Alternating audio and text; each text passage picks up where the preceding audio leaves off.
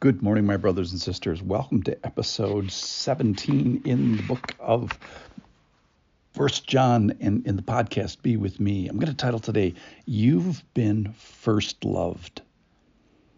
You've been first loved. This is from First John chapter 4, verse 19. We love because he first loved us.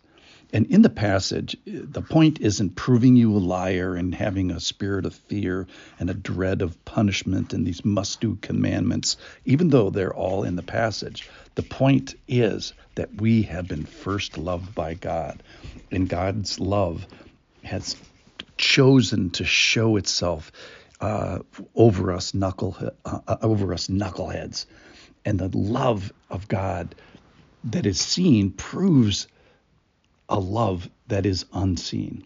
So, we're going to talk eventually today about a practical, maybe even inconvenient love that gives credence to our confession. So, it's, it's proof that we get it, that God loves us, and that has done something inside of us, and that something inside of us busts outside of us. So, listen here. This is from 1 John chapter 4, starting in verse 16. So we have come to know and to believe the love that God has for us. God is love. And whoever abides in love abides in God, and God abides in him.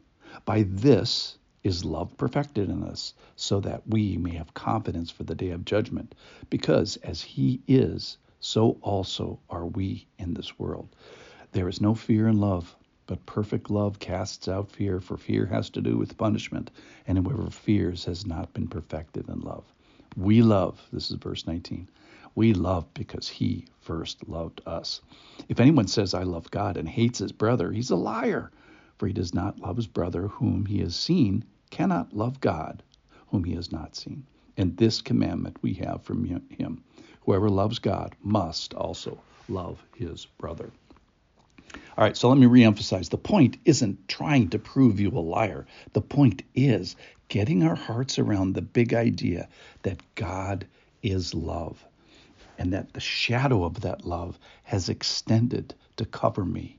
And we have been first love. God's love overshadows us and it falls on us. And first of all, we should be wowed by this and we should fall on our knees and worship in awe and maybe put our hands over our mouth and get all weepy in the privacy of our prayer closet. But then we are to bust out fervently and to love the knucklehead, love the knuckleheads in the church. So, again, the main point isn't proving us a liar and giving us a spirit of fear and dreading punishment. The main point is to understand that God has loved us first, that we have been first loved, and we are overwhelmed and wowed by it, by his capacity to love, because God is love, his attention that he directs it towards us, and then uh, we get our heads around these one million units of God's love towards us that he has bestowed upon us. So we have been first loved in a big way, in a massive way, in an impossible way. I'm going to describe this as He's given us one million units of love and spiritual furniture has been moved on our ha- on our behalf in the heavenly realm, stuff we don't even know about, can't even appreciate yet. And in light of this over the top love of God for us, He is asking us and saying is let's demonstrate the love that I have for you knuckleheads by going and finding another knucklehead in your world and demonstrating that love to them. So, because of God's mega love, show me some of the micro love that you may have. So, after I have been first loved, the point is to watch my second love. That is, watch my love for people in the church. Now that that love has to be a tolerant love because the the people that are going to be the targets of my human earthly love, they are going to have imperfections. And because I am acutely aware that I too am quite an imperfect target for God's love, I tolerate their imperfections. So I love kind of in the way that God loves me, which is a tolerant, patient love. So the point is, is that I am a sinful, unworthy love target. That is, I'm a first love target of imperfection.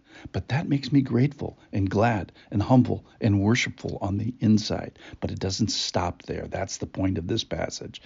Is this also makes me a lover externally, a lover of the brotherhood, a lover of the knucklehood on the outside. So what's God's done for me on the inside and the sentiment that I have on the inside bursts forth forth to my outside. So the charge today is to find somebody who poops in their pants at your church. Maybe it's a believer that's unattached in fellowship. Maybe it's someone that wears a burqa. Maybe it's someone that could never pay you back. Maybe it's someone in the nursery. Maybe it's a middle schooler. Maybe it's someone of a, a, foreigner in some sort of a way. Maybe it's a family that needs help. Maybe it's a divorced group, or maybe it's a, group, a grief group. Maybe it's somebody from a different culture.